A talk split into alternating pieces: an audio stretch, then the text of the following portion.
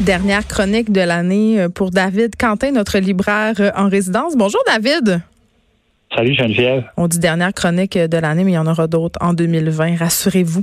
OK, euh, tu nous suggères aujourd'hui euh, cinq livres qu'on pourra découvrir durant le congé des fêtes. En tout cas, si je me fie à ma pile de livres, à moi, j'ai du temps, j'ai vraiment du temps à rattraper, du rattrapage littéraire à faire euh, en bonne et due forme. Mais avant, on a appris des bonnes nouvelles, David, un de nos livres fétiches, un livre d'ailleurs qui était sur la liste des coups de cœur de notre chroniqueuse culturelle Élise Jeté, Chienne de Marie-Pierre Lafontaine, va sortir en France en 2020. Oui, absolument. À l'automne 2020, euh, chez la même éditeur qui a publié Querelle Robertval de Kevin Lambert, donc le nouvel Attila, qui, frappe un très, très bon coup. Euh, donc, on a hâte de voir la réaction l'automne prochain. Moi, je pense que ça peut très bien marcher pour elle. Enfin, on lui souhaite. Et euh, d'ailleurs, parlant de Kevin Lambert, il faisait partie du bilan du monde des livres la semaine dernière dans les livres marquants de 2019. Donc, c'est pas rien parmi toutes les sorties françaises et étrangères. C'est un exploit là, pour un livre québécois, il faut bien se le dire. Absolument. Et il avait d'ailleurs fait deux pages euh, lors de la parution du livre dans Le Monde, ce qui est aussi, euh, ce n'est pas rien. Donc, un livre qui a remarqué, euh, qui est paru en 2018, mais qui a remarqué l'année 2019. Je souligne au passage ceux qui n'ont pas encore lu Chienne de Marie-Pierre Lafontaine, pour vrai, là, pendant le temps des fêtes, prenez le temps de faire ça. Peut-être pas la journée du réveillon, parce que même un livre euh, qui est dur. Hein, faut pas avoir peur des mots. C'est une histoire d'inceste et de violence dans une famille. Euh, mais c'est un des livres de l'année. Selon moi, il faut pas passer à côté. Vraiment, euh, aller lire ça au plus vite. autre lecture marquante de fin d'année, David Quentin. José Yvon, moi j'ai reçu ça chez nous, travesti kamikaze. il y a un bas sur les médias sociaux, je vois des, des citations passer, toutes sortes d'affaires. José Yvon qui, qui est quand même une figure, comment je pourrais dire ça? Comment on pourrait dire ça? Est-ce que c'est une figure trash de notre littérature? trash, pas un bon mot, mais c'est de la contre-culture. Je ne sais pas comment la décrire c'est un peu la reine de la contre-culture québécoise. Euh, elle est décédée en 94 à 44 ans des suites du sida. Elle a, vu, elle a vécu une vie euh, à 100 000 à l'heure. Ouais. Je, trouve que c'est dommage parce que durant sa vie, on s'est attardé, je trouve, beaucoup plus à son personnage. Mais comme Nelly Arcan. Euh, qu'à ses livres. Je trouve que c'est la même chose que Nelly Arcan. Euh, le personnage a complètement éclipsé l'œuvre à un certain niveau. Et, et, cette, et ce week-end, tu sais, je, je relisais Travesti Kamikaze et je me disais, voyons, c'est un livre qui aurait pu paraître en 2019. Ça parle de violence faite aux femmes, de, de des travailleuses du sexe qui sont constamment harcelées, euh, des serveuses, euh, des travestis, des trans. Et, et, elle met en lumière euh, un peu, elle, elle, a aimé toute sa vie, elle a documenté ce milieu un peu de, de, de femmes un peu maudites. Ou, et, et elle en parle avec beaucoup de, de, de violence parfois, et elle s'attaque même aux féministes bourgeoises de, de, son époque. Tu sais, elle y va pas de main morte. c'est une écriture très crue, euh, très sauvage, euh, qu'il faut redécouvrir une langue qui est provocatrice. Mais je pense qu'en 2019, on peut la lire sous un autre angle avec euh, des choses qu'elle dit, qu'on sait, voyons, elle a vraiment écrit ça en 1980, c'était complètement avant-gardiste pour son époque. C'est un peu notre Virginie Despentes, non? Un peu. Oui, mais en, plus, euh, en plus, euh, plus flamboyante, joalisante, euh, tout ce que tu veux là, c'est vraiment à offrir, je dirais en blague, à offrir à votre neveu, à votre nièce hipster à Noël. Peut-être pas à votre mère. Qui, qui, pensent qu'ils ont tout lu là. Travesti kamikaze, ça a été réédité aux Herbes Rouges, ça faisait longtemps qu'on attendait cette réédition-là. Ils ont eu toutes sortes de problèmes avec la famille, mais là, ils vont ah en ressortir d'autres, ouais.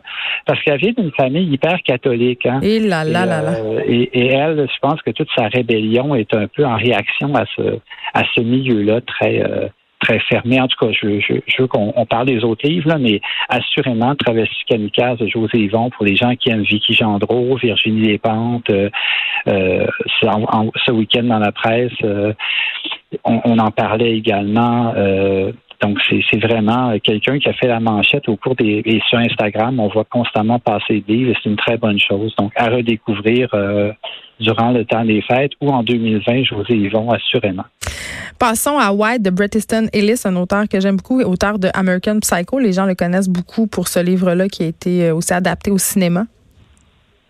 Ouais, moi, c'est un, essai, en fait, qui a, défrayé la manchette cette année. Mm. Puis, on dirait que quand c'est sorti, cette controverse-là, ça me tentait pas de le lire. J'avais comme, j'avais comme un, préjugé défavorable envers ce livre-là. Et puis, pendant au salon du livre de mariage, il était là. J'en ai parlé. Mm. Je, ne l'ai pas rencontré, mais j'en ai parlé avec d'autres auteurs, autrices. Et euh, je me suis dit, écoute, je devrais peut-être prendre le temps de le lire parce que c'est peut-être plus intéressant que, que je pense. Et effectivement, euh, j'ai lu au cours des dernières semaines, pendant qu'on faisait nos bilans des, des dernières décennies, puis j'ai mm. trouvé ça fascinant. C'est vraiment un livre, un essai euh, de non-fiction où il parle de son rapport à l'écriture. Euh, il s'acharne sur les millénarios, euh, la culture de la victimisation. il va vraiment à contre-courant. Bret Easton Ellis, c'est un homme blanc de 55 ans qui est homosexuel, qui est en couple avec un jeune dans la vingtaine. tout pour faire parler de lui. Puis, il, il n'y a pas la langue dans sa poche. C'est aussi un écrivain euh, hors pair, il faut le dire, hein, qui euh, et, qui fait dans vraiment dans le, le politically incorrect, comme on dit aux États-Unis. Puis vraiment, euh, c'est pour moi, s'il va à l'encontre du, du discours qu'on entend un peu partout présentement. On l'a accusé de de, de vanter Trump, mais il dit donnez pas, vous donnez trop d'attention à Trump et et je sais pas, en tout cas, moi, j'ai adoré ce livre-là. Je suis pas d'accord avec tout ce qu'il dit, mais euh, il faut absolument lire White. C'est un, livre important, je trouve, cette année, qui fait en tout cas beaucoup jaser et qui est beaucoup plus nuancé qu'on pourrait le, croire euh, au premier abord. Et ça m'a quand même surprise de le voir se pointer au Salon du Livre de Montréal. C'est quand même une grosse vedette littéraire. Bret Easton Ellis, là, on va pas se le cacher. J'ai vu beaucoup passer euh, sur mon wall euh, Facebook des photos de mes amis auteurs avec, avec lui. Il était très fier. OK, prochain livre, euh, livre pardon, Croire aux fauves. Oui, Nastasia Martin, c'est une anthropologue. Puis la raison pour laquelle je te parlais de, de je voulais te parler de ce livre-là aujourd'hui, c'est que c'est un peu la version 2019 du Lambeau de Philippe Lançon, parce que euh, dans ce livre-là, elle raconte, elle est en pleine forêt en Sibérie, elle fait ses recherches et elle se fait attaquer par un ours et elle manque, elle passe tout près de mourir, elle s'en sort euh, de peine et de misère et c'est toute l'histoire de sa, sa réhabilitation et elle, elle, porte toute une réflexion à travers tout ça sur euh, l'aliénation de l'époque actuelle. Et plutôt que d'accuser, de dire bon, je me suis fait attaquer par un ours, euh, il faut condamner, euh, il faut plus aller en forêt, il mm. faut. Et elle essaie justement de, de, penser la chose différemment. Pourquoi que cette rencontre-là est arrivée? En tout cas, c'est un livre fascinant. C'est un récit d'environ 125 pages aux éditions verticales, et c'est un livre qui euh, moi, avant, avant même qu'il arrive sur les tablettes en librairie au Québec, je me l'ai fait beaucoup demander parce que c'est un témoignage, c'est un récit aussi littéraire euh, fascinant. En tout cas, euh, à découvrir, croire aux pauvres. moi, j'en ai plus, mais si vous, faut le trouver en, en librairie. Ça, c'est très vendeur. moi, j'en ai plus. mais qu'est-ce que tu as aimé dans ce livre-là exactement? c'est ce côté, justement, qu'elle va pas prendre position contre... C'est-à-dire qu'elle va pas accuser l'animal? C'est quoi que tu as aimé? Elle n'accuse pas l'animal, c'est ça. C'est qu'elle dit que plutôt que de dire que c'est une erreur, c'est qu'elle essaie de comprendre pourquoi elle s'en est sortie, euh, les blessures, les traces, parce que, bon, je veux pas voler le punch, elle a rencontré des gens aussi en forêt là-bas en Sibérie qui ont parlé des, esprits des animaux, puis on tombe pas dans l'ésotérisme ou des choses comme ça, là, c'est vraiment euh, une réflexion qui, qui est en tout cas fascinante, puis je sais pas, c'est difficile à expliquer, mais il y a quelque chose chez elle. C'est pas une littéraire, c'est une anthropologue, puis elle essaie aussi d'amener son expérience d'anthropologue de fascination pour les cultures éloignées euh, dans sa propre expérience de vie. Avec Donc, c'est pas juste une, une chercheure, là. OK. Bon, mais ça a l'air euh, quand même assez intéressant. En tout cas, moi, ça me parle, euh, ce livre-là. Tous les trucs où il y a des gens qui se font attaquer par des animaux. Je sais pas. C'est mon petit côté Canal D. OK. Vol DC 408 de Nicolas Chalifour.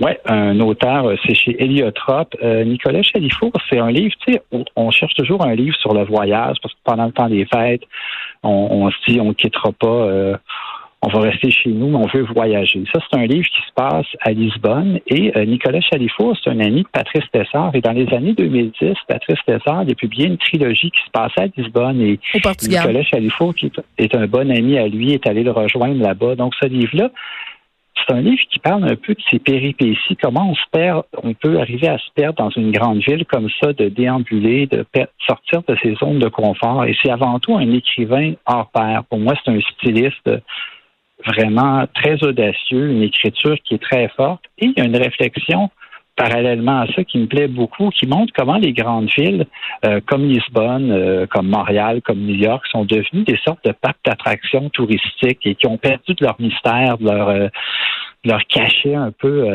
mythique. Et, je trouve que c'est à l'heure de, la gentrification, tout ça, il amène ça en fin de roman, une réflexion qui est qui est pas bête, qui est vraiment intéressante et qui est bien amenée, là, qui est pas comme collée sur sur son histoire. Puis c'est un écrivain, euh, comme je dis, à découvrir euh, des, phrases très longues. On se perd dans ce livre-là, mais pour les bonnes raisons, je trouve. Héliotropes, qui est quand même une maison euh, qui, selon moi, publie vraiment du très bon stock depuis quelques années. Je ne sais pas ben, pourquoi. C'est peut-être... C'est leur plus gros automne, assurément. Moi, j'ai tout lu la production, puis ils n'ont rien sorti de mauvais, honnêtement. OK. Fora de Nicolas Lévesque. Nicolas Lévesque, si je ne m'abuse, c'est un psychologue, non? Oui, absolument. Et je t'encourage à l'inviter éventuellement à ton émission. je prends note, je prends note.